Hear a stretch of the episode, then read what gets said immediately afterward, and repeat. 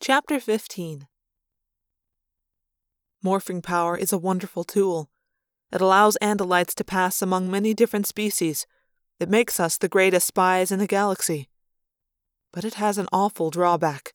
You see, if you stay more than two hours in Morph, you stay there forever. You become a Nothlit, an Andalite living out his life in a different body. That was my greatest fear as the Hork-Bajir controllers led me to a maglev train car. The sub-visser commandeered the train car. He ordered everyone else off. I stood there, helpless, surrounded, as the maglev car shot away from the platform. It wound its way through the maze of ship cradles, through the construction workers who were busy building up the might of the Yeerk Empire. The Yeerk sub-visser said nothing. He seemed almost bored. He slouched his Hork-Bajir body and watched the passing sights gloomily. I watched him as well as I could with my taxxon eyes. A sub-visser is a high rank. I remembered that from the basic training classes where they taught us about the Yeerk foe. At the top of the Yeerk Empire is the Council of Thirteen. One of those thirteen is Emperor, but no one knows which one. It's a closely guarded secret. The Yeerks fear assassination. Just below the Council of Thirteen are the Vissers. They are the generals of the Yeerk military. They are numbered according to their power and importance. Visser 1 would be the most powerful, on down through Visser 40 or so. A sub-visser is like a colonel. Very powerful, especially if he has a low number like 7. But not a Visser yet. The sub-visser spoke. So, Andalite, how long have you been in this morph? I had to stop myself from crying aloud. He knew. He knew I was an Andalite. No, Wait, maybe he didn't know. Maybe he was trying to trick me. So, Ari swish, I said. I didn't know what it meant. The taxxon body had taxxon instincts, but not a taxxon's life learning, so I couldn't speak the taxxon language. But maybe the sub-visser couldn't either.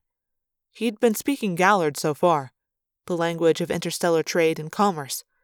It was the language many races had learned back when the galaxy was at peace.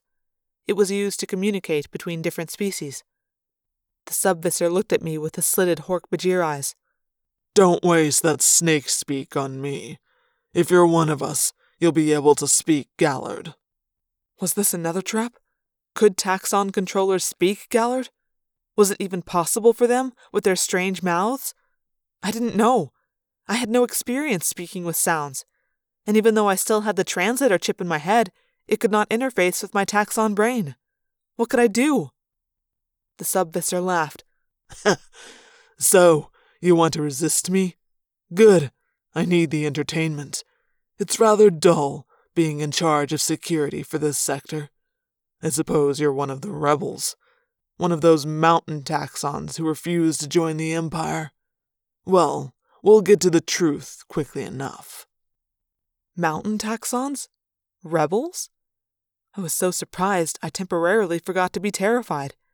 There were still taxxons resisting the Yeerks?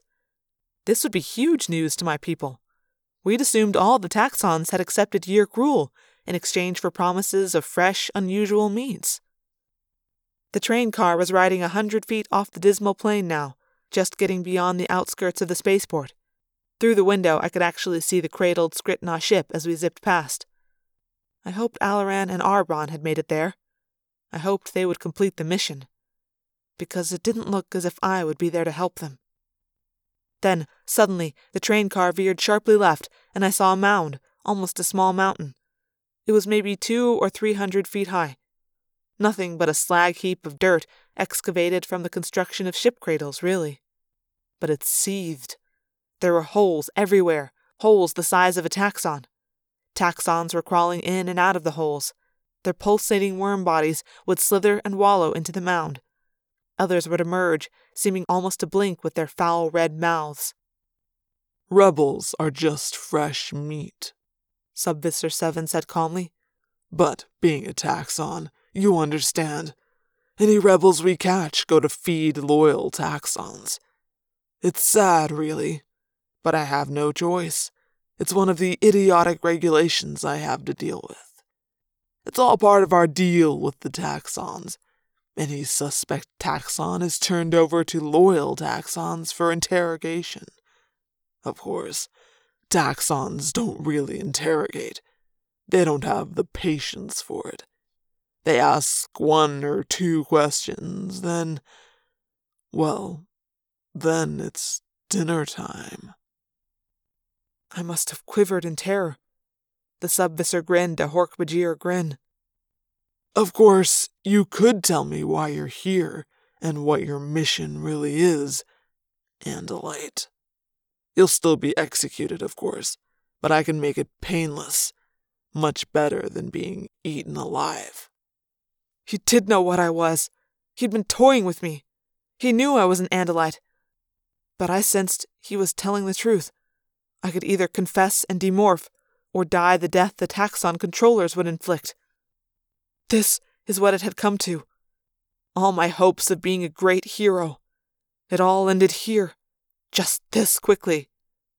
I felt sick down to my bones. How had everything gone so horribly wrong? But I couldn't tell the Yeerks anything. The Jahar was still up in orbit. If I confessed, the two humans would be taken by the Yeerks. Alloran and Arbron, who were probably still free, might be caught too. And there was the Time Matrix. The Time Matrix sat unnoticed in a Skrit Na ship just a mile from where we stood. And that could mean the end of all Andalites. I couldn't talk. I couldn't. The sub-visser leaned close to me. He actually whispered. There is one other possibility. This Hork-Bajir body I use is fine, but there are millions of Hork-Bajir controllers now. And what are my other choices? To go back to being a Ged? Or to take a taxxon body? No thanks. I won't live with that taxxon hunger. The train plunged into the taxxon hive. Darkness descended. In the darkness, my taxxon eyes actually worked better. The sub-visser's Hork-Bajir face was a shattered sparkling of tiny images to my taxxon eyes. I could hear his heart beating faster. There is one other possibility, Andalite. There has never been an Andalite controller. None of us has ever succeeded in capturing an Andalite alive. Your warriors use that nasty Andalite tailblade on themselves rather than be taken alive. He grinned. Such a waste, really. See, I want to be the first to have an Andalite body. With that body, with the Andalite morphing power, I wouldn't remain a sub-visser for long. I could be a full Visser. An Andalite controller? This Yeerk scum wanted to take over an Andalite body? I felt a wave of revulsion. A wave of revulsion that seemed to grow out of some deep insight, as if I had caught a glimpse of the future. I wasn't a mystic, I was in the military. But still, I felt a weird, unsettling sensation. I looked at the sub-visser. I looked into his greedy, murderous eyes. And it was as if I could see him clearly, as if the veil of time was lifted. And I knew then I would not die. Not yet, at least. I knew it deep in my heart. Because I knew that in looking at this creature, this Yeerk, I was looking at my true, personal enemy. Let me take that Andalite body, he said. You'll live. It's the only way you'll live. My name is Elfangor Yeerk, I said. Remember the name. You'll be hearing it again but you will never take me alive. A pity, the Yeerk sneered. Stop the car, he yelled to his Hork-Bajir. Open the door. The maglev train stopped smoothly. The door opened. We were on a track deep inside the taxxon hive. There was a large open cavern around us, as if the hive was hollow at its core.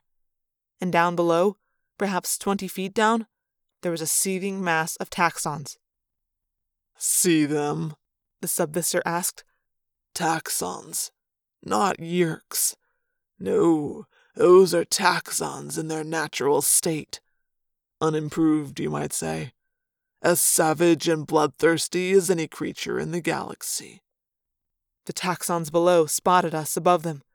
They raised their eternally hungry red mouths up to gape at us. They knew what was going to happen next. The Hork-Bajir surrounded me. I wanted to fight, but I had no weapons. There was nothing I could do.